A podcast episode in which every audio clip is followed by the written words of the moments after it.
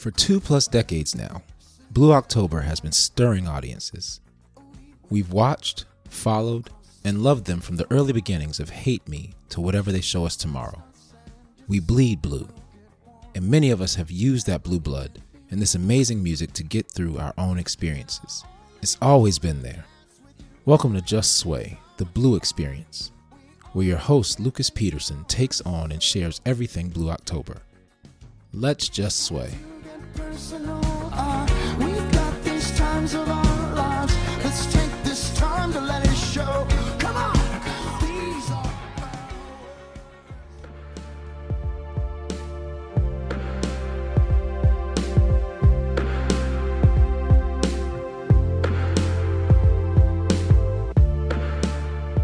With the long anticipated wide release of the documentary Get Back Up on the short horizon, I was extremely fortunate enough to get an inside look behind the film with director Nori Niven. A longtime director of commercials and music videos, you'll hear how Nori's work on this extensive project has taken him from a longtime fan of the band and the music to one of Justin Furstenfeld's biggest cheerleaders of sorts. My name is Lucas Peterson, and welcome to Just Sway Inside Get Back Up with Nori Niven. I'm not going to give too much of a preview on this episode because it's a little longer than most and I want to get right into it. I will say that it struck me as very ironic that while Nori and I met up to talk last July, I have held on to this episode until now because I wanted to release it around the same time as the documentary. So I didn't get fully into the audio editing until right in the middle of the COVID 19 pandemic. And while doing so, listening to two people talking amid the music and background noise of a busy Dallas coffee shop, I was ironically comforted by the sounds underneath our voices. It was a bit of a glimpse back into normalcy. Certainly something we've all been searching for these past few months in 2020.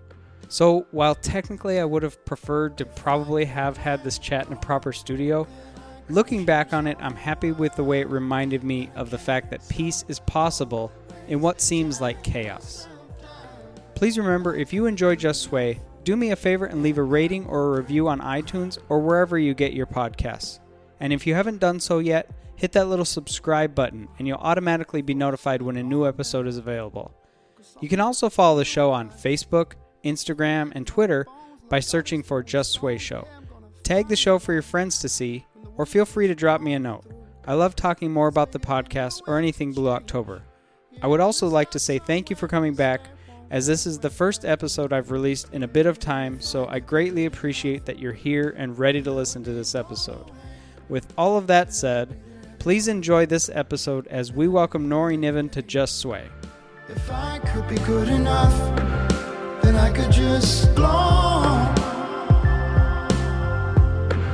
You know, that's one thing I wanted to uh, touch on, and this might be jumping ahead, but when I was watching the movie, and I think I said that when I was talking to Jason, I didn't notice the music. And I don't know if that's if you take that as a compliment or not, but the visuals and the story and what was going on were so connecting to me that I don't think I heard the music. And I heard you say that in the in the podcast. And ironically, I was a few minutes late walking into the coffee shop because I was on uh, the phone with the um, the music audio mixer in LA at Sony, who's doing the film, and Eric Holtz with Blue October, um, trying to find one last track of music that we really needed for a particular scene, and we had a, a placeholder in, and this is a scene you haven't seen yet. Um, and it just didn't work, and I, I couldn't figure it out. And so finally, li- literally on my drive over, I listened to this one track off the new album, and it's just the the music stems and the and non lyrics. You know, just the um, um, just the, the, the, the music and the melody, and we're so we're using it, uh, which is great, and which is wonderful about having a band that owns their own music. Yeah. because they're able to apply that. So we will have some music that won't even be released, you know, to the public yet in the film. It's gonna be exciting. That's so cool. Yeah. What a great, I I mean, like you said earlier, what a great marketing tool for them. It's a great avenue for them to show their music with his story. Yeah. So, take me back to where this started. Six years ago, right? Right around Oh. 2013, 2012? Yeah. Or longer. longer? Yeah. All right, let's Hmm. go. I had a uh, a production company here in Dallas for a long time, and I used to do music videos. And I was repped in a, uh, with a production company in LA. Zack Snyder and I were the first two directors of the company uh, who did Superman and uh, you know all these amazing films. And he, um, uh, so I came out of that uh, with a, you know some you know music videos, and I um, met Paul uh, Nugent here, and he had a band, and he said, "Hey, check this out. You know, can you do a music video?" And at the time, I was like, "Wow, you know, on film, things just were so expensive." And I wound up doing a, a music video, and it was up for New Artist Video of the Year on MTV, so it got a lot of buzz. And Paul's like, "Oh, shoot, like, you know, uh, I'm going to bring you everything I can now." And so when he first signed Blue October, you know, he called me. He goes, "Come over. You got to listen to this music. You got to hear this band. It's killer." Um, and I started writing for them, which is its own could be its own film. I could do this hysterical story of my journey with this band of writing treatments and writing treatments and writing treatments and never getting a single video because here's what happens. You record your album especially with Universal in LA. You go in the studio, you go do your mix, you do all the hard work, and then during this process, they introduce you to their three music video directors. Now, just like if you say we're building homes, and you had uh, subcontractors that were really good with drywall or concrete, those would be the guys you call. Sure. Because you know they're going to deliver. You know they're going to make the, the, the wall in the house, and, and they're going to pay their subcontractors. No one gets sued. The homeowner's happy. Everyone's happy, right? That's why these three or four directors were getting all of the work in the 90s, right? While we were still looking at music videos on MTV. yeah. and so there was no way I was going to be, you know, included in that that group because it's this this entity out in Texas. Why would we want to use some guy with a production company we don't know, right? Um, and meanwhile, you know, I'm I'm doing national work and Super Bowl commercials uh, all over the place. So at the end of the uh, of the day, I finally resigned myself just to say, okay, I'm I'm getting to listen to some of this music for the first time. Right, I'm hearing it before it gets um, you know put on a record. Um, I'm in having a, a great time creating these visuals in my imagination, and I'm sharing that with Justin and the band. You know, Ryan and I talked about it when we were filming the documentary. I was like, "You remember the Into the Ocean treatment that I wrote?" He goes, "Oh yeah, dude, that would have been amazing, right?" So all of those components have been part of my relationship with them. So it's it's a God thing, right? So that music and this band were placed into my life as soon as Paul and Swin signed on as management for them. So uh, that education has been a really important component for me in my love of Justin's lyrics and my um, affinity for what they want and what their visuals, you know, what what is it that, that they love? Like the first music video I, I shot for them will never be seen. Um, and it's not because it wasn't a great video and a really cool concept. Like gyro stabilized cameras were brand new, and we had a shot that followed Justin from the dressing room, from the green room, uh, backstage all the way out onto stage. Goes, flies across the crowd, comes back to Justin mid song. He walks off stage, signs a few autographs, gets in a limousine. The camera never cuts. Continues singing in the limousine, gets out of the limousine, steps to a helicopter, and we fly away, right? All in one take. Wow. right? Um, and rightfully so, Justin said, you know, this makes us look like we're some, you know, pompous giant rock band. And as much as I love the video and as much as I love the content and what we did, um, you know, maybe on paper it just didn't, you know, I, I didn't see that. I, because I put them on a higher pedestal. So I thought, well, yeah, it'll be, it wasn't a limousine, it was a, a really cool car, but you didn't know that. And then, you know, the helicopter aspect to me was just a really magnificent way to sort of just, you know, narratively take you out of the context of the performance. You know, you don't know where he's going. It just seemed like uh, Inception to me. Like I love the scene in Tokyo when Oh they're in yeah. the helicopter. Right? I, I know exactly Yeah. what you're talking about. So to me, that's where I was. And, Okay. But at the end of the day, I, I misread what they wanted and what they needed, really, for their, for, in their connection to their audience, you know, to their family, wasn't about, hey, this is cool. It, it was about the nonverbal just you know roll your sleeves up sort of connection to their fan base. And and that's what i learned through that process.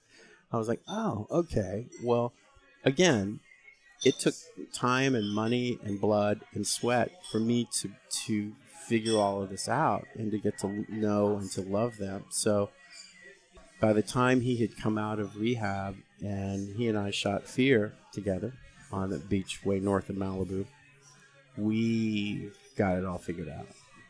I knew it needed to be simple. It needed to be all about Justin. It needed to be about him emoting, and he needed a private space for that. We met at three o'clock in the morning, uh, an empty parking lot, and um, we, you know, climbed down to the secluded part of this beach, and there had been an earthquake in Mexico that morning, so we got unusually high tides and Okay. waves. Um, another God thing, you know, you can't Yeah. explain that stuff. And we spent a few hours, you know, sh- shooting and reshooting those performances and sort of feeling it and getting our way out into the water and nearly drowning him. And then, um, and we're climbing out. And I said, Justin, I go, what are you going to do now, man? And he's like, what do you mean? I go, now that you're, now that you're in this place, right? Now that you found God, what are you going to do? And we talked about it later. You know, he's like, wow, that was a really emotional, important, spiritual moment for me because it's he's now in, in, in, in charge of that. He's been put upon to be this vessel of, you know, he was hypocritical at one point when he was preaching about or singing about not doing Sober three months, yeah. Yeah. Which he said. Yeah. yeah. he's talked about it. And I know you've done all your homework you've been to the open book. Um, so, I mean, you know, we, it was just such a moment of clarity for he and I both, you know, both on our own journeys to, uh, you know, have that. And, and what we got from that video, which just got 10 million views, I by saw. the way, last yeah. weekend um, was you know how can I make this into a film? How can we take the content of the spirituality of the visuals of his message and expand that into something larger? And we had we'd started the uh, Paul and Swin had called me um, and said about seven years ago and said we'd like to do a concert video like Argue with a Tree. We want to do a follow up. And so I, I uh, King Hollis, who's um, uh, my partner and an amazing director on his own, had shot that.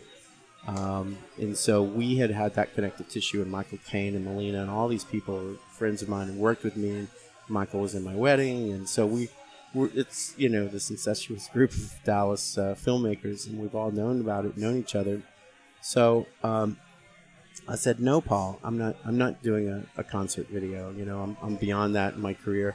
I said, "Why don't we take your your your effort and your time and your money, and let's shoot the heart of the documentary. Let's shoot killer a killer performance where we can mine and extract parts of those performances because you know they're best in concert. Mm-hmm. They're best on a stage."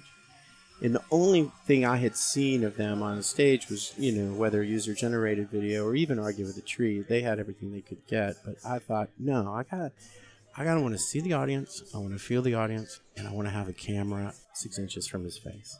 And I had to do that. I go, I want to have that camera right in his face because he's a performer, and I wanted to capture that so that we could take the essence of that and and weave it as the skeleton behind the structure that I felt like we could pull off for a music doc. Here's my problem with music documentaries, and I love them. I religiously, you know, watched all every one I can get my hands on. If they don't have music, it's not compelling. Uh, Scorsese did a great one on George Harrison just a few years ago, and it made a ton of festivals and got a lot of notoriety. It is non-musical. It's it's all the stuff that the, the, the, George Harrison and the Beatles fans want to know, and it's great stories and unseen clips and interviews and fantastic.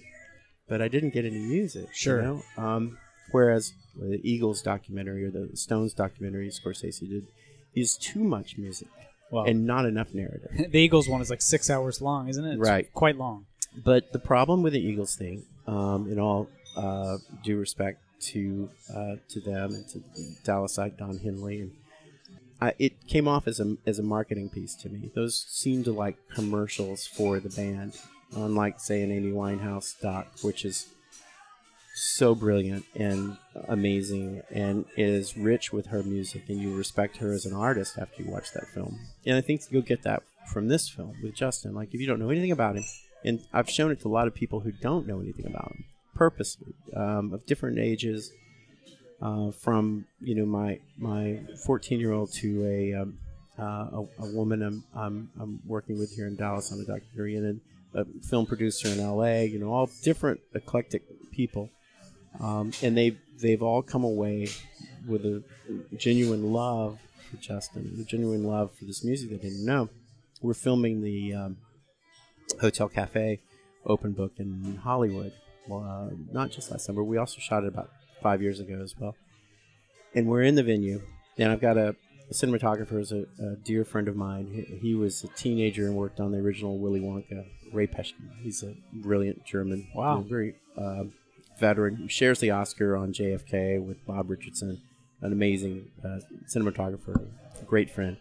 So I've got him on uh, a camera on that open book operating. And Justin's in a really emotional place in the story, and he's talking about something.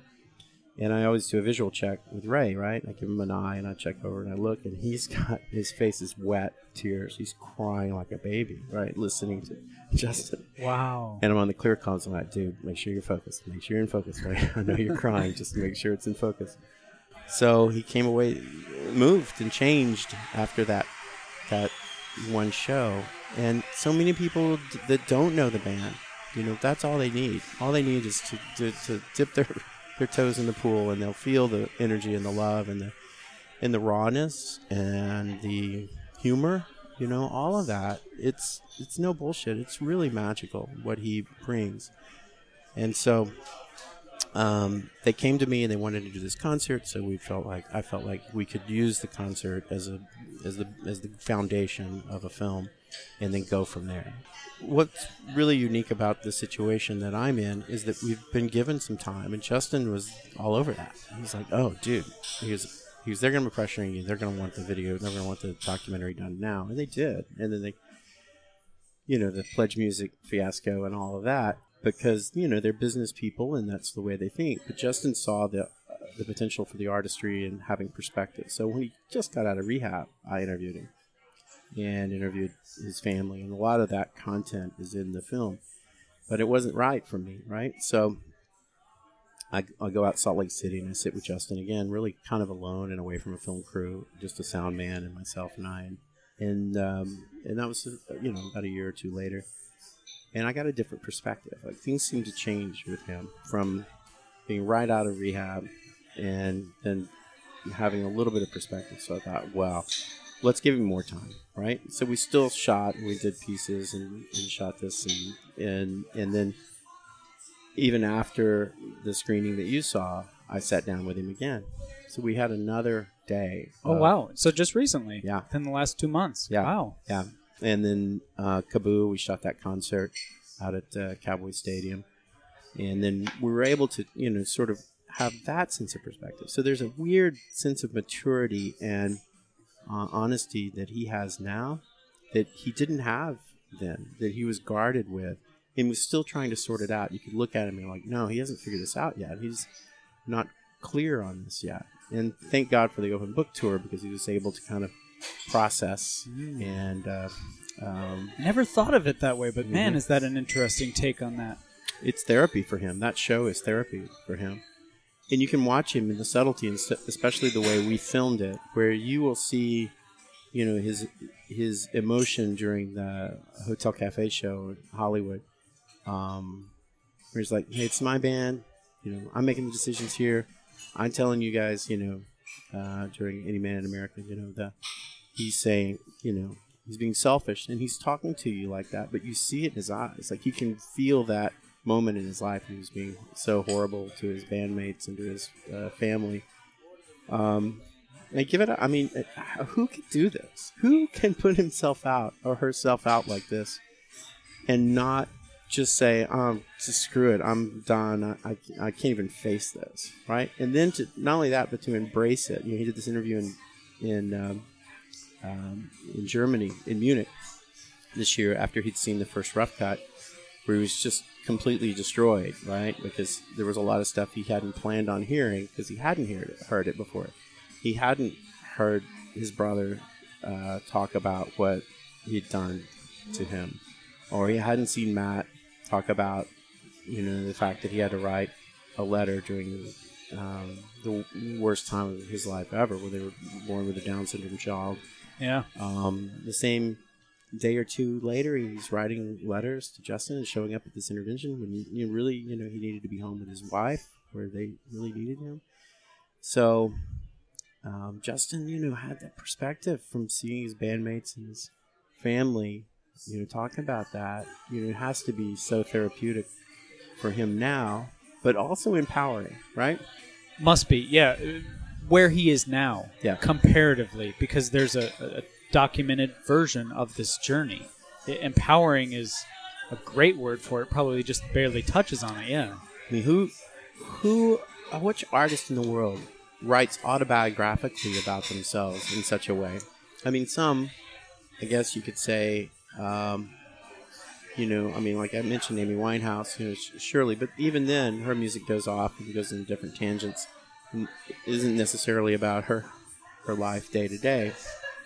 But if you examine all the songs, it's autobiographical, right? I mean, all the way back to you know, the beginning of his his genius. Um, nowhere else. I don't know. You know, no artist I know that I follow or love necessarily in popular music um, has done that, and I that is to me such a compelling thing for a filmmaker.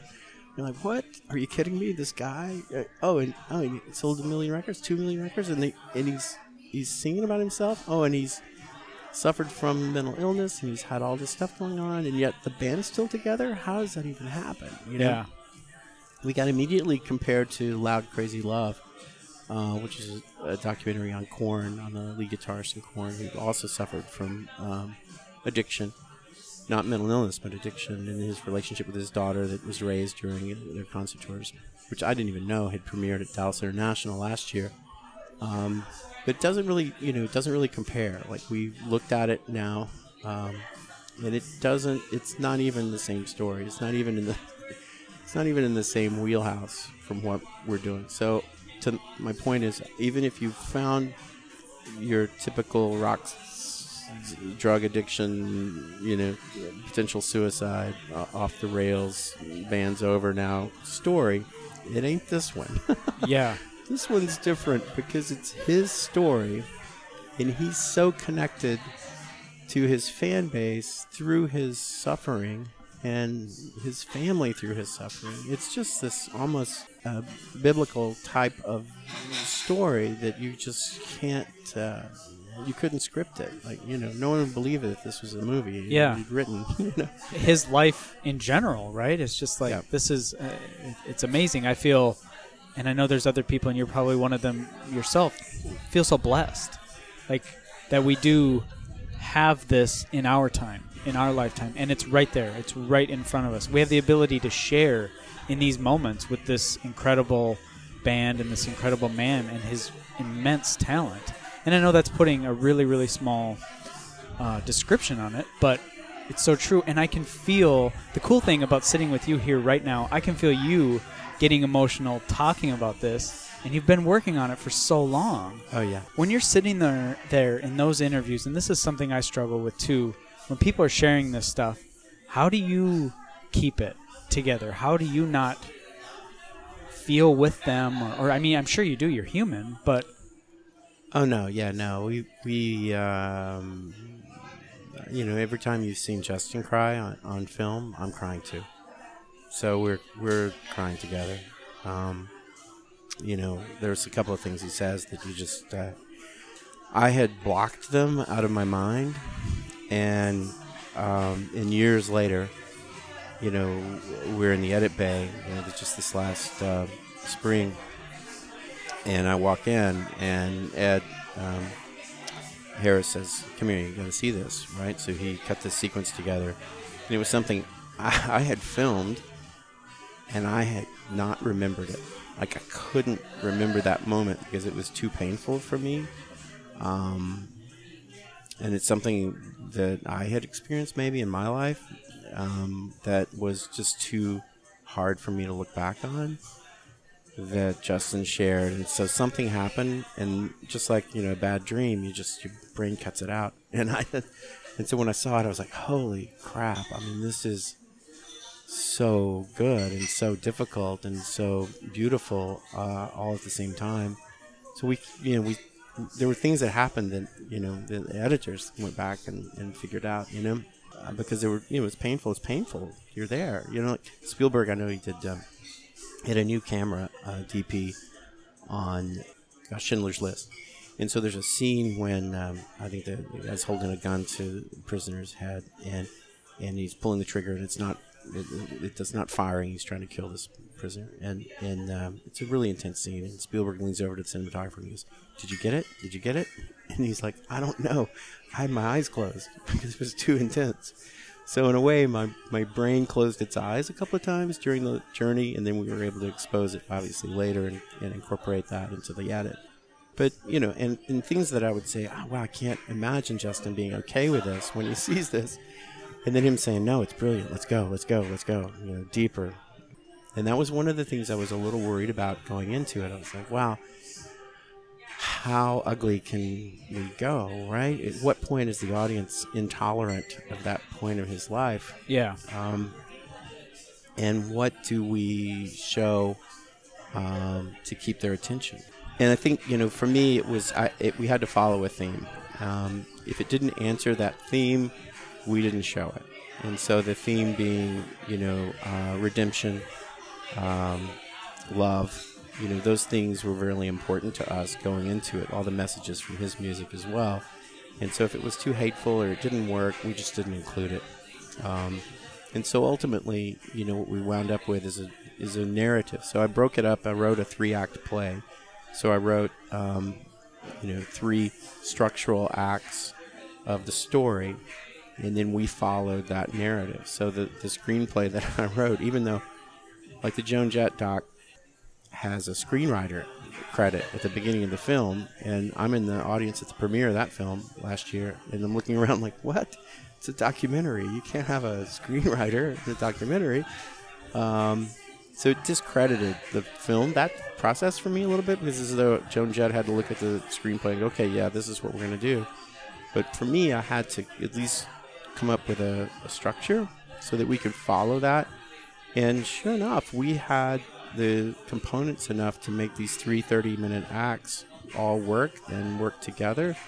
Um, and that was an important component for me as a filmmaker to kind of, uh, you know, uh, apply that to our editorial um, and with our themes. So you don't, you know, you don't go into it um, thinking you're going to see a film about a drug addict. You're going to see syringes and guys, you know, smoking crack and all kinds of bad stuff, which you may see in a documentary about someone who's had addiction issues.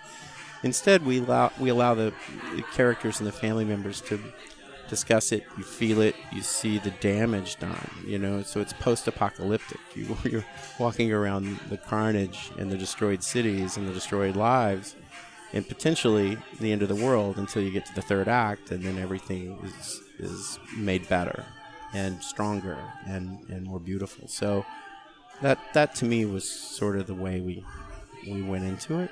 Um, I love hearing the process because, uh, you know, I don't have nearly the amount of stuff to take from, but I can sort of relate on a much different level. All I have is audio. It's so much easier. Like I, I'm like hands down to you, video That's- and audio. Man, look at or- I mean, look at Orson Welles, right? yeah, Without him coming from radio, you don't True. have War of the Worlds. true. Yeah, I guess I could look at it that way too. Like I'm limited in Yeah. a sense. Like I only have audio, but you have these two things, which is, uh, you know, kind of something I've wondered. And this is just a basic question: How many hours of actual footage did you guys have to go through? Um, we still haven't gone through all of it. That's how much. No way. Um, normally, when you do, you know, when you've got a documentary, say you've got a, a thousand hours, let's say, um, when you put it through a process, so you get junior editors to go in and catalog everything, and they put it in the Avid, and they put it in files, and put it on the drives. Um, this process was a little less organized in that way. I mean, we did start about a year ago going, well, more than that, um, going through the drives and trying to find everything that we needed. Some things were spread, like, um, you know, we had, um, you know, a couple other people with drives and some footage from the road. Um, and then we wound up, you know, trying to to get all of that material together. Like we originally started out, you know, four or five years ago, thinking we were going to sit down and cut the film in 2013. In 2014, we thought we were actually going to start editing the film then, and I'm thankful that we didn't. Um, and then I don't know if you I don't know if you saw there was a another director attached Yeah, and I don't know his name. I just Yeah. know like the professor, of rock. yeah. Yeah. Um, so, you know, I won't dig into that too much. Sure. But at one point, we were looking at some, you know, we're, looking at some expenses related to getting the film finished. So he, you know, I guess offered to kind of come in and, and, and save the day and do it on his own. And, and I was super busy and slammed with another project, and I really just didn't have the, the time to to really, you know, focus on it. So so he he uh, took a took a stab at it, um, and then ultimately, as I had wished, it came back. You know, because I built a Rubik's cube. you know, it was a, a giant jigsaw puzzle, and there's no one that could have figured that out, right? I mean, he brought it in any director in the world. It, ultimately, they would have come back to me and said, "Why did you do this?" Oh, okay.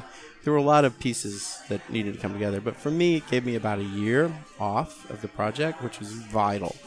Um, but again, getting the drives back, you know, all the footage that we'd filmed, you know, back along the way, and then accumulating that, and then getting that into a place where we could start, um, you know, making some sense of it all. You know, there's, oh gosh, maybe 14, 15 hours of tour footage that we just really just had to pick the pieces because once you've seen you know, one show you've seen, you know, from one camp because a lot of those were from one of our uh, Bongani Mblamba. He had a one camera, right? So he's shooting uh, one camera at these shows. So you're talking, you know, backstage on the bus. Those are the interesting pieces. So ultimately, yeah, you've got, you know, you know, it's, you know, a two-hour, three-hour show. And you've got all these other parts. Those parts were important to us. Mm-hmm. So even though there was an enormous body of footage, we knew where to go, you know, dig for the gold, right? So there's still a lot there. I mean, we could have cut, you know, three films, but again, they did, did the the scenes answer the themes? Did they fit into the structure of the three act play? So um, ultimately, that's where we are right now. And there's nothing we could, ch- you know, right now, the festival screener that we've finished, um, as of about you know, half an hour ago. um, there's nothing you could change, right? I mean, I could imagine, you know, taking a shot or two, two like there it was a little bit of the, you know, the lead up to the, the beginning of the band, you know, the high school stories. Oh, those are so good, and you don't want to lose that. It's really you're you're helping explain the relationships. You're helping explain uh, Ryan. Those great shots of Ryan and Justin at that party at their parents' house, and Ryan's got this bad haircut, and he's playing violin, and poor Justin's sitting there on guitar, just like someone freaking shoot me in the head, right? And Justin just looks like, why am I at this party playing this stupid music? You get Ryan. Ryan is focused on Justin. He's playing the violin with his, you know, bad haircut. He's just staring at Justin like, dude, we're gonna make this. This is gonna be awesome, right? That passion, you know, that that passion really fueled each other. You can see that in the film and how they. Uh, from there, you know, that was that that relationship and that music and that style. Uh, you know, has been you know a, a solid thing for for Justin and for the band. Anyway, Well, yeah, one of the things you talked about, or I talked about as well, the film talks about, I should say, is this isn't a documentary about Blue October. However, I do think you do a really good job of giving that good bit of history as much as you could with saying where all this started, where it all came from, because you had to, because we have two brothers. You know, you have Justin and Jeremy, and they were the root of it, you know, or Ryan and Justin, and then Jeremy came in. But you did a great job of like building that base and like moving forward from that.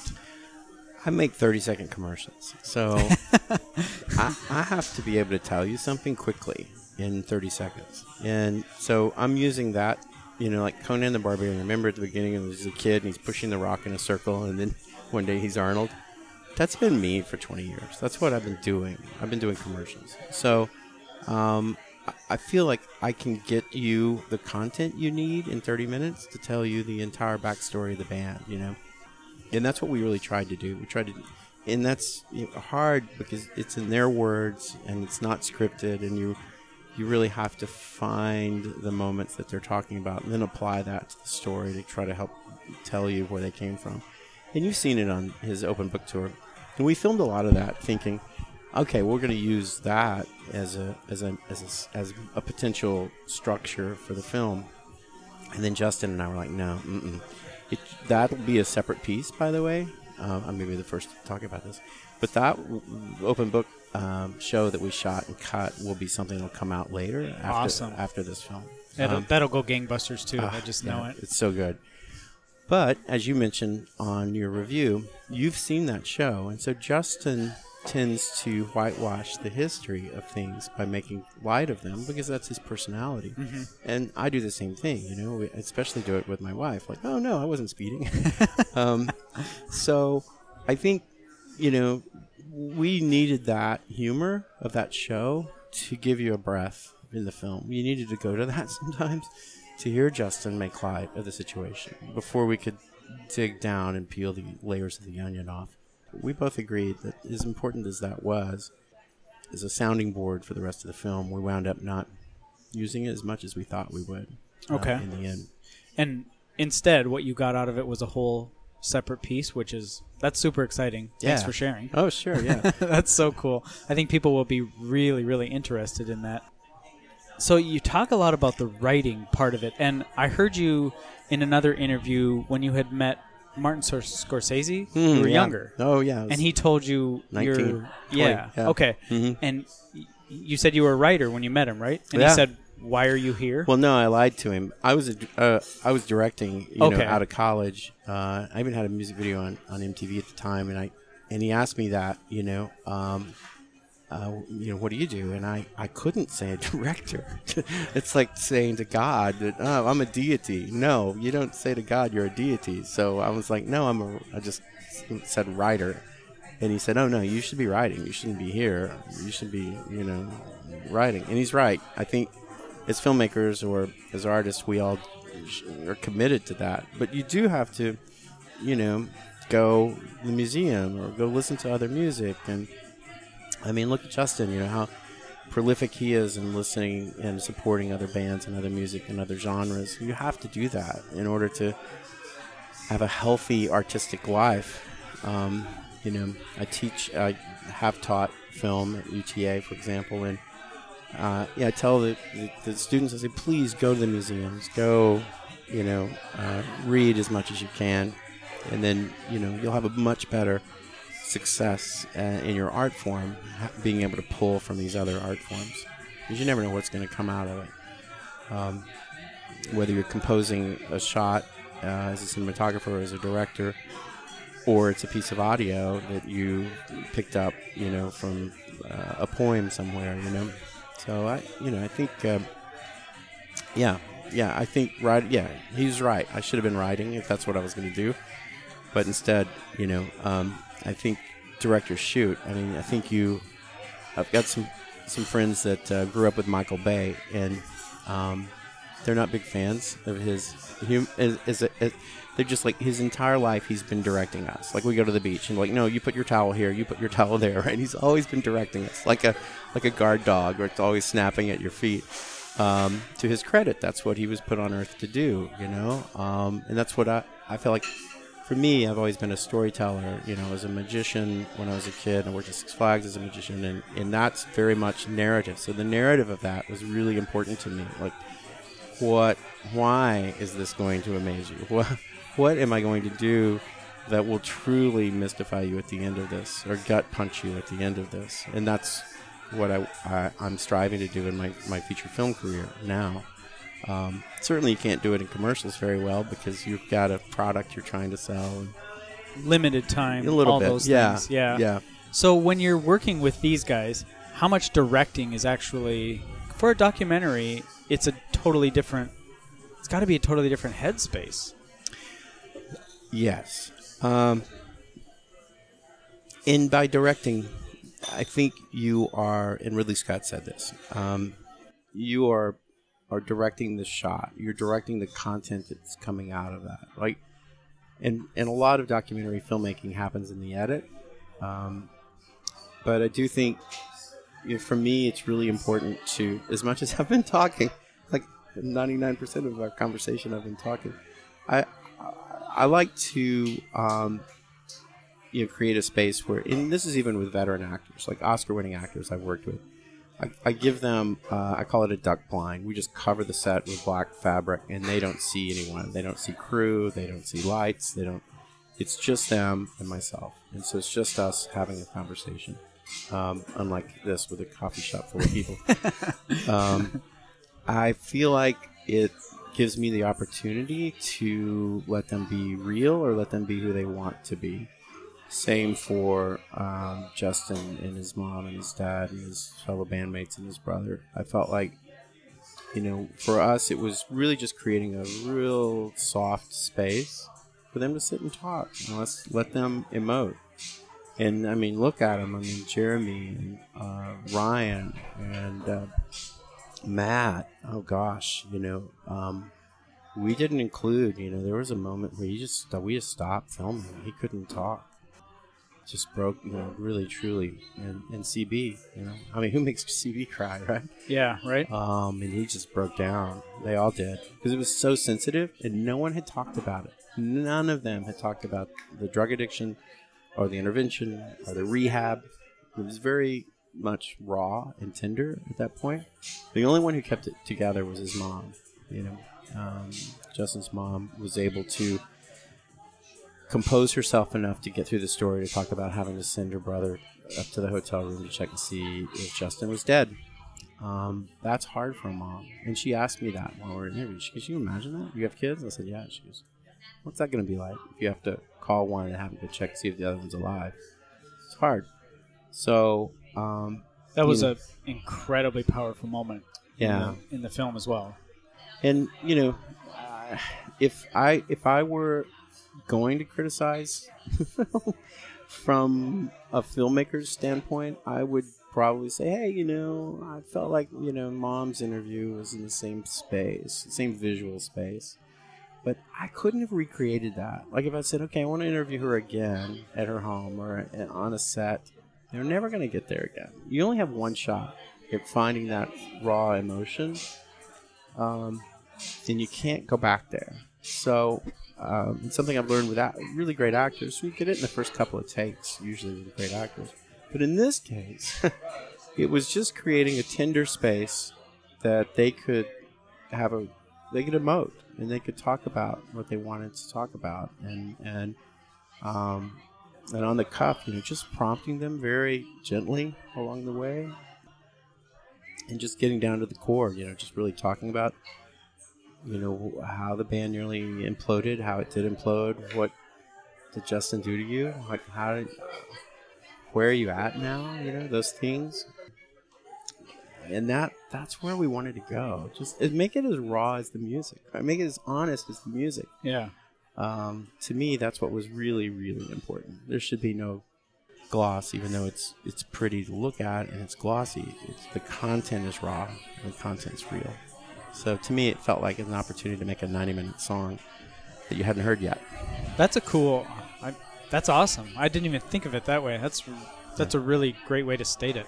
And well, you did a good job. I know I keep saying that, but You're too nice. no, no, it's it's a fantastic piece of film. It's just it's gripping. I, I, you know that that's a overused word, I know, but you are engaged. And like I said earlier, I didn't even hear the music, so I'm so excited to see it again and see what you add and you know all that stuff. But I was so engaged in the story, and even knowing so much about it, it was like, oh. And then you learn the different things, and I, you know, we, Jason and I, were really careful about what we talked about because we don't want to give away a lot. We want people to go and watch and be surprised and be like, wow, how did, how the hell did that happen? You know, and those sorts of things. And I completely agree with you. Like, you, you have to have that original recording and that original flow of emotion because if you go back to his mom and you say hey let's talk about that again it's no it's it's going to be a different story because well it's just she's going to be retelling it Yeah. right Right. i mean and you caught such good moments with her with his dad who's i, I don't remember his name dan Yep. um Mhm. yeah you just i don't know. There's such incredible moments. What was the this is a, another generic question i guess i'm describing or my own questions but what was the hardest part then for you in a whole in looking back on this whole thing? And i know you're not done yet so it might be a preemptive question but. Editing. Um, editing's really difficult um, because you're you are trying to tell a story that doesn't exist on paper necessarily, even though we did have it, you know, structured. Um, I mean that uh, that's honestly the the most difficult thing because you're fully committed. I'm turning down work. I'm I'm not spending time with my young family. I'm I'm um, committed and committed in the hours and the bad food you're eating. And this, just the, stupidity of it all and experimenting and you know just trying to make that show. We splintered off into two groups. So i had uh, worked over at 3008 which is a editorial facility here in dallas.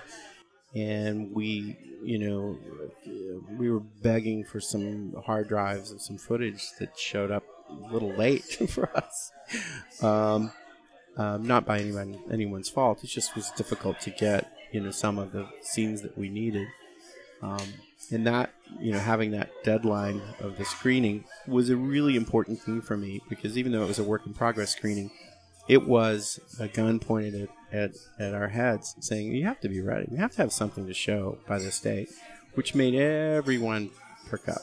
Everyone right? So i'm you know i'm in contact with matt i'm in contact with ryan with jeremy. I'm like okay it's coming we have to have these things i have to have these photos right and then it's us, you know, scrambling to make it all work. You know, we get the home movies, and we've got to get those into, you know, there's around like VHS, you know, tapes, and we've got to get those transferred so that we can edit with them. And and um, so the editorial thing is far more complicated on a documentary than it would be a feature because on a feature everything's on the drive. You've got script notes. You've got um, you know you've got a, a, a good game plan and everything was shot in the correct sequence of, of the scenes that you needed to shoot them in. You can move them around in the Avid according to scene number. Not in a doc. In a doc, you're literally pulling in elements like a gardener, and you're like, "Oh, this will be good. This will be good." And Yeah. what you don't have, you you. I'd hoped that I could fulfill that early on by shooting the concert scenes and, and getting some amazing content, you know, with band that I needed. I can, without that, who cares, right? You got to have the performances. You got to have, um, and then we had this great wealth of music videos. Um, all these great, you know, music videos that had that they'd been doing for years. Um, so that, those were the lifesavers as well to be able to have those within the theme, the visual theme, and the audio themes. to fill those in there okay Oh yeah. How many videos have you done with him it's is it just fear Um, I did home. you did home Also, oh, okay. uh, ten million dollar, uh, ten million views. To not ten million dollar video. That's a very low budget. Um, but it's pushing ten million views. home is a great video as well i yeah, agree Thanks. I had um, I had worked on that being a lot more abstract. Like we did this really complicated, really cool scene of Justin floating above these leaves in a forest, like these wet leaves, and he's just sort of floating on his back in this this growth of trees. And to me, you know, in these uh, old, you know, '60s, six, you know, eight millimeter movies found, and and these abstract scenes in, with the surreal night lighting through these forest walls. And it just got too weird, right? It got way off the point of what Justin wanted. And so, you know, we sort of harnessed it back to, pulled it back into the reality of their lives and their home moments and became a lot sweeter in the end. Again, you know, it's, it's art, it's perspective, it's, you know, it's a very subjective art form, I think, music videos. So yeah, I've done home, bleed out. Oh, okay. Then Bleed Out, um, which was one of the first videos. That was the one that we had shot another completely other. That's. I was just gonna ask you. I, Yeah. I heard him talk about like they did a video of it, and then he got back and watched it and was like, I don't like that at all. And Yeah. did a completely yeah, different it was, video. It was the wrong message. okay. You know, it was the wrong message from Okay. from the outside looking in. So we, you know, um, I mean, we wound up doing something really fun. I felt, and, and you know, he's it's so much fun to see Justin perform. Um, you know, I, I gave them hell for uh, calling you. You know, the video video when they're in the space uh, suits, right? Yeah. And I was like, dude, uh, to Paul, I was like, how do you put Justin inside a spacesuit and for a music video? Like, you gotta let that guy go. You can't harness him back. You can't put him in a seatbelt. You gotta let that guy perform and be. Thank you. Um, you know, amazing. As fun as that video is, you know, There's two videos for that one, isn't it? Yeah. there? Yeah. Okay. yeah, So there's the other one where they're like walking down the street and these weird things keep happening. And they- Yeah. that like it's like an angel type character. yeah. Okay. my treatment was um, also abstract. It started on an elevator with like a hundred people, this massive elevator. Um, and as the elevator kept going up, it got smaller, and then it became just rickety stairs up through the clouds. So it was metaphoric for dying and going to heaven, more or less. Um, Okay. interlaced with quite a other, a bit of other stuff. As a crazy. fan, this is a this this just hit me. As a fan of their music and of Justin's, when you listen to their stuff, and whether or not, well, no, just when you listen to their music, when when I Hope You're Happy came out, do you instantly start thinking of, oh, I could make this, I could make a video, oh, this would be cool. Is that is that how your brain works, or Yeah. Um, in fact, yeah, there's a video for that album that that I've kind of been noodling with. So you know, yeah, definitely. Usually, one song will stand out. okay? Yeah, for me. I'm so wanting to know what Yeah. song it is, but Yeah, I, I can't- want you to ho- hold it close Yeah. too. Yeah, and it, it's a really. I mean, um, I think it could be a. I'm, I'm I'm I'm waiting for the new album because Justin keeps saying no, no, no, no. You want to do something off the new album. Okay. So I'm not doing. I'm not even talking to them about it. I'm not even pitching them concepts until we release the film. That's so because cool. as far as I'm concerned, they they're they should have me on 24 seven on until the film's out. You know, I don't Yeah. need to be moonlighting off doing music videos for them. like, why aren't you out promoting the film? So when you another thing I was thinking too, which was really interesting, and I don't know if you would do this or how this if thi- if this is a usual thing that happens. You saw with a crowd, with an audience, the first time anybody else saw this movie. Besides Justin had talked about seeing it a few nights before or a week before or something. What was that like for you being there and everybody else is seeing your work for the very first time? well, you know, there's always a. Uh, you're in there on a um, a mechanical fear as well. Like, what's going to you know, does the projector going to break? Is the did, did we QC? For example, we had two Blu-rays. One um, had some glitches, and um, so we changed that out to the new one. That was that there was a couple, still a couple of digital issues with the uh, formatting on the Blu-ray, the mastering on the Blu-ray. So, you know, I was just I, I was worried that some by some mistake that the wrong Blu-ray had been in the player.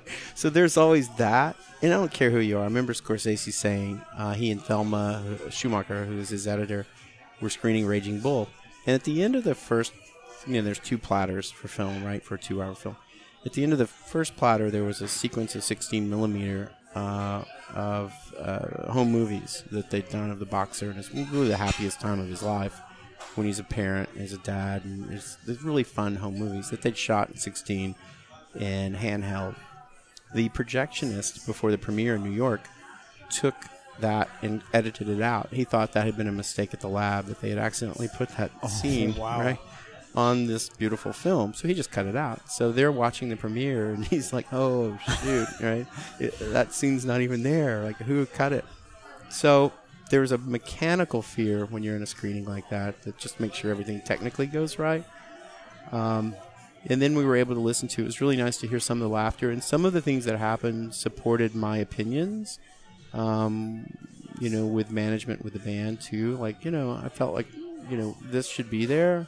and to hear applause or to hear laughter, you're like, oh, see, so see, remember when we were at the screening and everyone enjoyed that? So we should leave that in. So it helped support me um, artistically and politically, um, but at the same time, you know, just seeing all the people with wet faces at the end of the show was so heartwarming. And even, you know, one of our dear friends uh, who is a, a fantastic uh, filmmaker on her own, um, Melina Kane, was there, and she, you know, coming up crying at the end of the film, and um, it was really uh, inspirational because she'd seen a rough cut, you know, back in Thanksgiving. We had a rough cut, and I let her see that, and I said, "Please don't judge us on this because this is so raw." And for her to have seen us naked at that point in Thanksgiving, and then to have seen her reaction in April, um, that was so genuine and so sweet, reassured us that we were on the right path. You know? Okay. Yeah.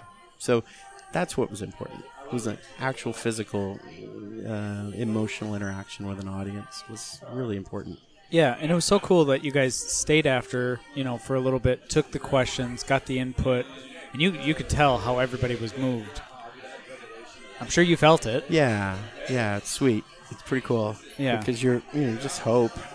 You know, I mean, you see the remarks on the Fear video, right? And it's so heartwarming. Um, there was a, a cam a, a film crew, um, associ- a friend of ours uh, uh, who died of cancer, who had been writing posts on that Fear video for you know for a couple of years about how of the 10 million views he thought he was 5 million of those right?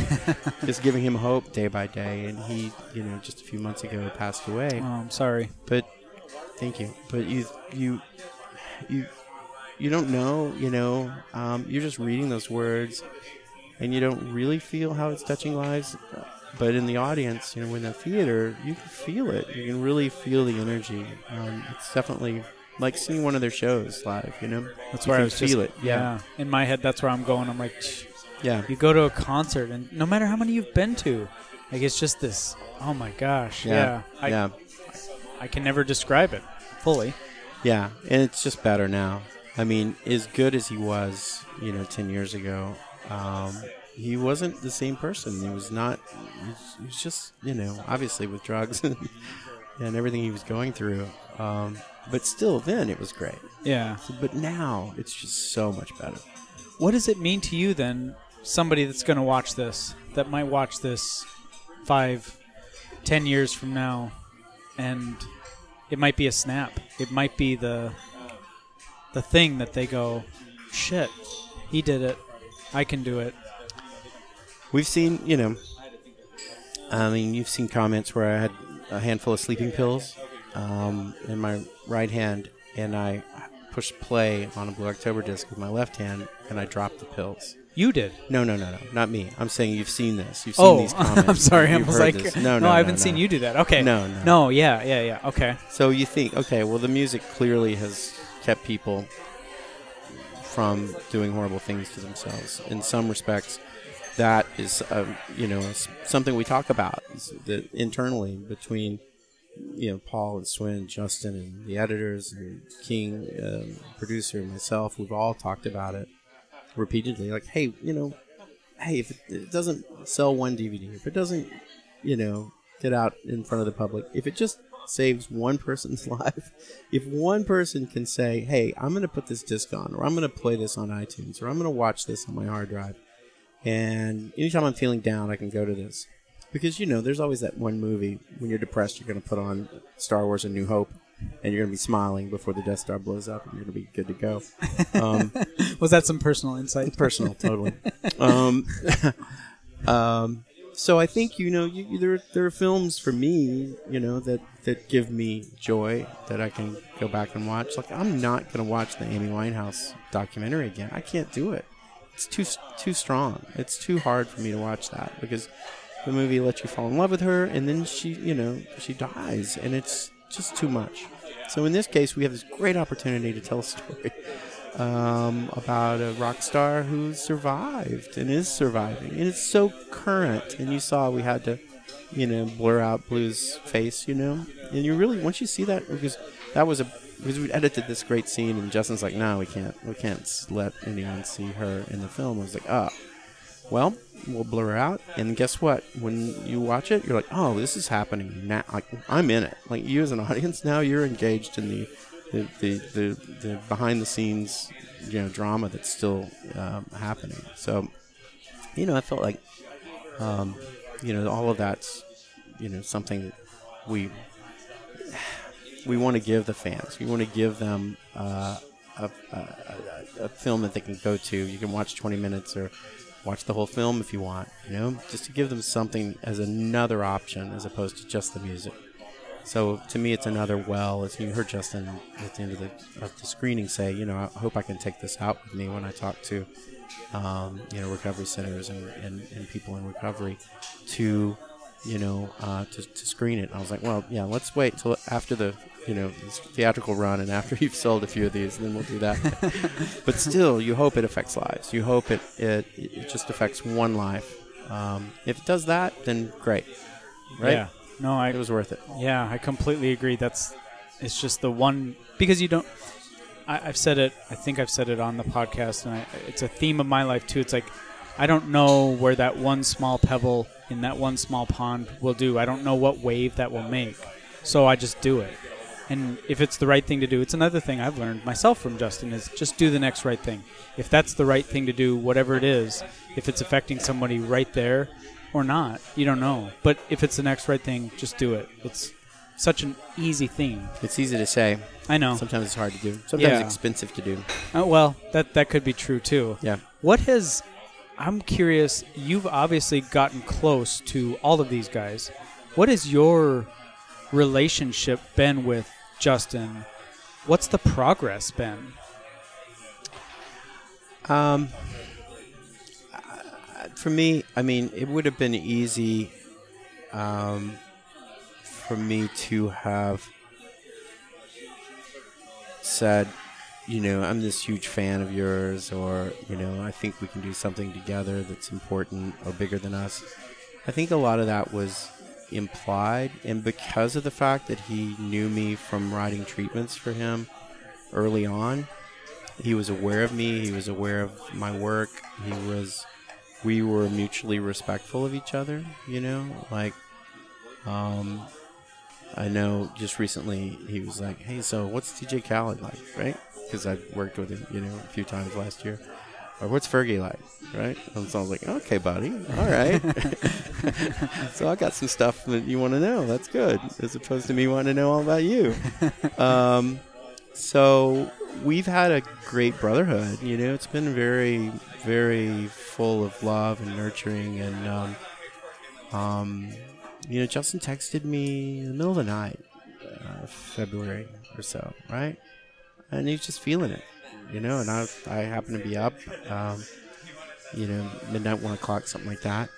Um, we just had this really sweet conversation that you would have with a brother. I'm an only child, so um, so maybe he's one of the closest things I'll ever have to to a brother um, in that respect. And we don't ever, I don't, you know, other than maybe a few texts back and forth, I don't infringe on his life. And you know, anytime he texts texts me or calls me, I don't care. You know, if my wife's in delivery having a baby, I'm gonna I'm gonna excuse myself. I'm gonna take the call, honey. It's Justin.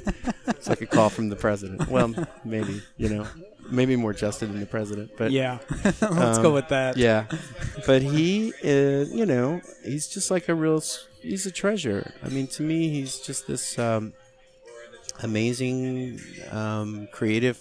It's like having Pablo Picasso as your friend, you know? Yeah. I can imagine what that would have been like. Um, and that's what I love about it. I mean, you think about that too. You think about the great, you know, impressionists. You know, they would hang together. You um, and Van Gogh and Cezanne and Renoir and Degas. You know, they all would go drink together and commiserate. And um, so I think that part of our friendship has been in, an artistic component. And what it did was it allowed him to trust me to do this. Mm-hmm. Because as you know, they're independent and they are absolute control freaks over their content, what they put out. You know, yeah, I, I'm surprised he's so prolific on Instagram, but it's all good. You know, and sure he's very thoughtful about that and what he releases to the public. So, you know, to me, having him give me his trust and not really see the film until a few days before that screening was horrifying for me. And even, you know, we were a week or two out, and I'd given them a window of time to get to see it to make some, you know, any adjustments that they needed to make before before our work in progress screening. And I was late. I was late getting them that, that screener. There was a lot of tension, but I think because of our our relationship and the trust, um, as nervous as Justin probably was, I was 20 times more nervous. But uh, I knew he felt that, and I knew he was, you know, going to be okay with it and cool with it. And I'm not making just arbitrary decisions based on, you know, what I want to to, say. Um, but yeah, I mean, know, documentary filmmaking. You know, if a deer is walking through the woods and steps on a on a on a stick, and you cut to a bird turning its head. Well, you've said in those two shots the bird has got you know great hearing.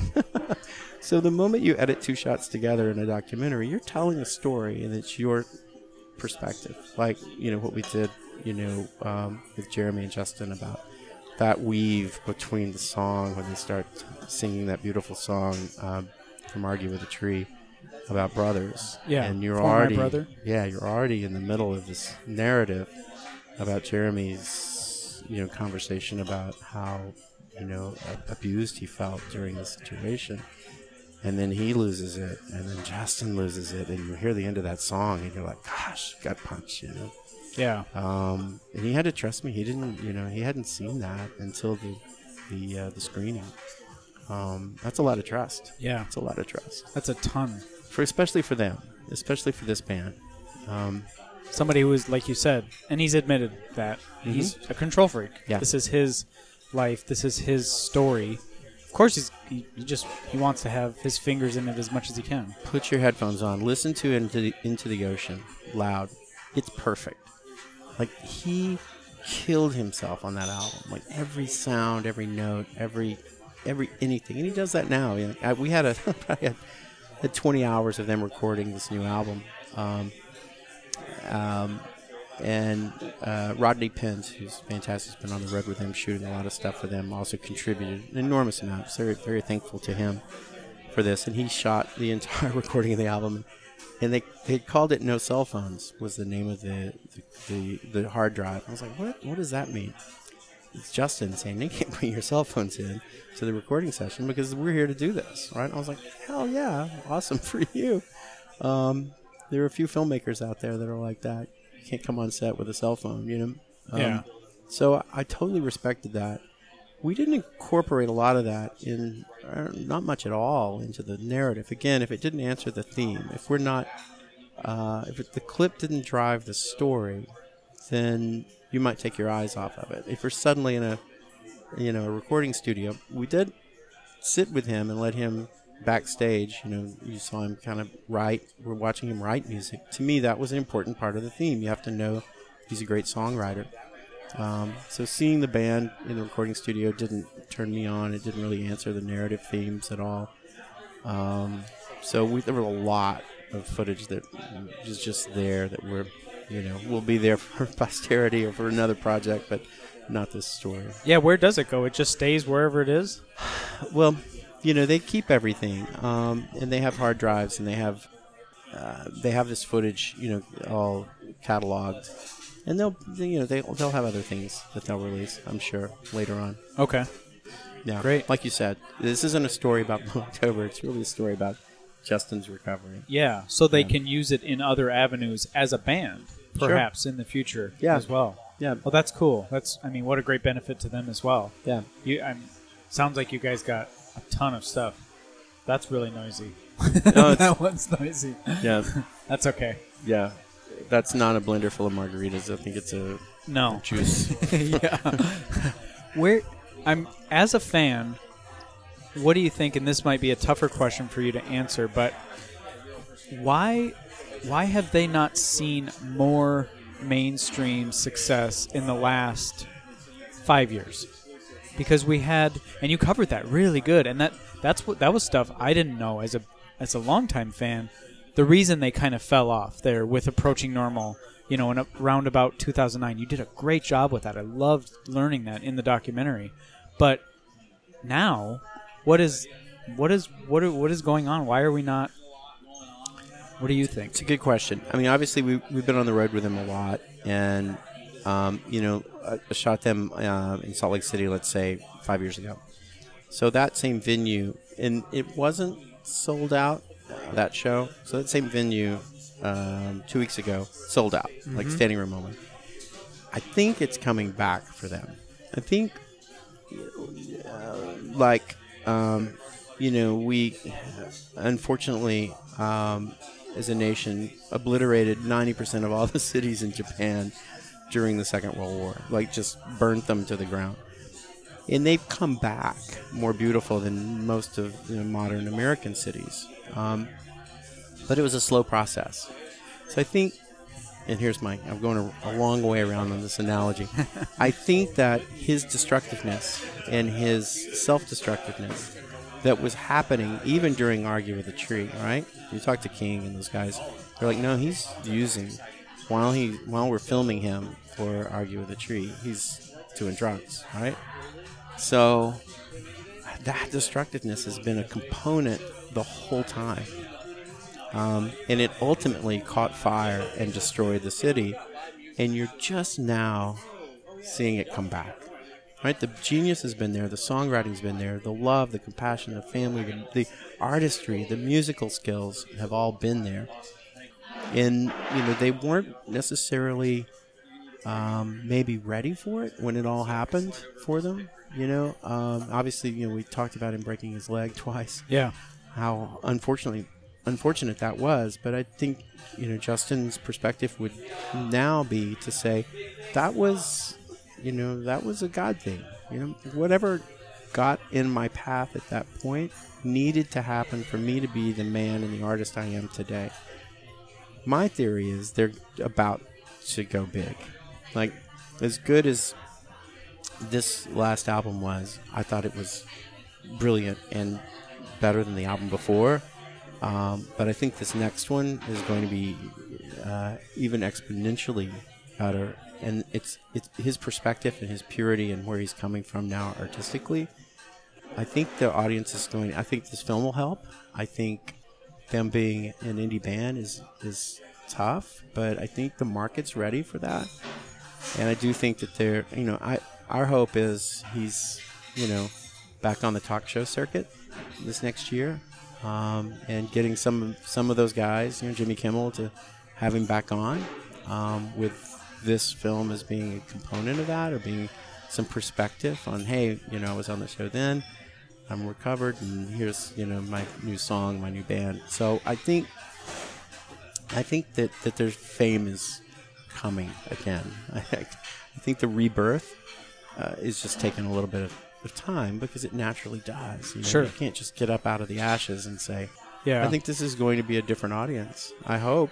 yeah. You really hope that their music come, come. I mean, you've seen it. Like, oh wow, I discovered this band. How many times have people said that on online? You're like, really? You just discovered them, and then they start listening to all the music, um, and they're like, oh my gosh, these guys turned me around. And I don't care. I mean, we've all had. We're human. You're you're born and you've had loss. You've lost your mom's womb. You you you move on from you know fourth grade. Your grandmother dies. We've all had loss and that's what the, this music does for you. It, it heals that up. It deals with it honestly. You know, you're not being fed a bunch of commercial crap. You know exactly what you're getting when you get into this music. And I feel like that's going to be something that'll be really compelling for the next generation. And Justin's, you know, he's, I, he and I joked last time we were, we were filming. I said, you know, my dad played with Willie Nelson, and Willie and I got to meet uh, again a few years ago, and and uh, really emotional night. And here he is, uh, being his age as a Texas musician, and and he's killing it. He performs every night he can, right? And that's what Justin wants. And I feel like he'll hit his groove with uh, with his audience, with a whole new audience soon. I do. I really feel like that. You can't. It, you can't. You can't ignore this, right? Yeah, there. I, that's a great way to put it. You, it's hard to ignore. Yeah. If you get near it, it grabs you. Yeah. Yeah. So one last thing then, what's next for Nori Niven? Ah, good question. Um, um, I have an NDA, so I can't talk about the film. No, no, no. that I'm, yeah. No, they've got a new one that I'm, I'm working on that's a pretty big uh, sequel to a very popular film um, in the 80s. Um, um, I've got one that I've written uh, about the theft of the Mona Lisa in 1911, which is really amazing, riveting, true story. Um, called Six Painted Ladies. They, they created five forgeries of the Mona Lisa and pre-sold them, at, and then extracted the painting from the museum. This is all true. Uh, it's just an incredible story no one knows about, and a lot Yeah. of fun. Not a documentary, a drama, uh, or um, comedic drama rather. So it's a heist film. Um, and then I'm, um, you know, I've got a, a, a series that I'm doing with the Tom Clancy writer Mike Maden. Um, it's really, I think, uh, going to be really cool. It's uh, about a little, um, it's science fiction, but it's modern. It happens today. And um, you know, a couple of other film projects there at the keyboard. I know. Um, so you know, more narrative. Um, I'm, Okay. uh, I've got a, a commercial company with young filmmakers and directors that'll be sort of coming in and replacing me, and uh, it'll allow me to go out and do more, you know, long format and narrative, which is why I'm I'm on Earth. So that's I love what that. I you do. found it. That's Yeah. beautiful. Good for you. Congrats. Thanks. So, any more documentaries? Would you do another documentary? I would love to. Um, I'm doing one on organ transplants right now and people waiting for organs, which is maybe a series Okay. um, that we're pitching to Netflix and HBO. So it'll be like an eight episode series Cool. where you're meeting people um, who are waiting and learning about the donor families and the lives that are changed by uh, this life giving, you know, Yeah. gift. Anyway, Well, yeah, you've got a knack for telling a story. So, thank you. Well, I gotta say, on the recording, thank you so much. This was an amazing pleasure. I can't tell you Oh, how much. It was, I mean, it's just great to talk to you. You're incredibly easy to talk to, Well, thank and then you. to delve into this blue stuff and Yeah. hear how big a fan you are too. Yeah, no, love your voice, love your show. Um, obviously, we have common interests, you know. Yeah. we both love this band and love love Justin, you know. Well, thank you. Yeah, Thank you. That means a lot. yeah. Likewise, thank you. All right, I'm. Everybody's gonna go see the film. I know it. So well, we are preaching to the choir, aren't we? Yeah, we Uh, are. Yeah, this fan base is pretty remarkable. yeah, yeah, it is. Thanks again. All right, thank All you. right. I want to end this episode first by giving another special thank you to Nori Niven for all his time and the great insight into this incredible documentary. He truly has found a special purpose in the world, telling stories through film, and beyond that, he just has this special way about him that lets you know when you're in his company that he truly does care for those around him. It was so great talking and sharing that space with him. And one last thing, I cannot stress enough how powerful this film is. If you have not already done so, get over to getbackup.tv where the film will be available on May 21st. This is the second full episode of Just Sway that I've done on this film, and I feel like there will be more talk to come as the film becomes widely available. I hope this episode found you well out there in the world amidst everything that's going on right now, and if not, that's okay too. But I hope you were able to find maybe a couple few smiles in there. Maybe, just maybe, you found something in there that gave you some hope and something to look forward to. I appreciate you listening so much, and until the next time you hear my voice, keep graceful dancing.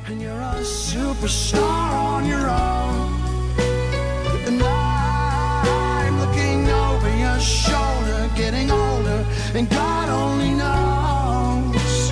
Here we are, and you're a superstar.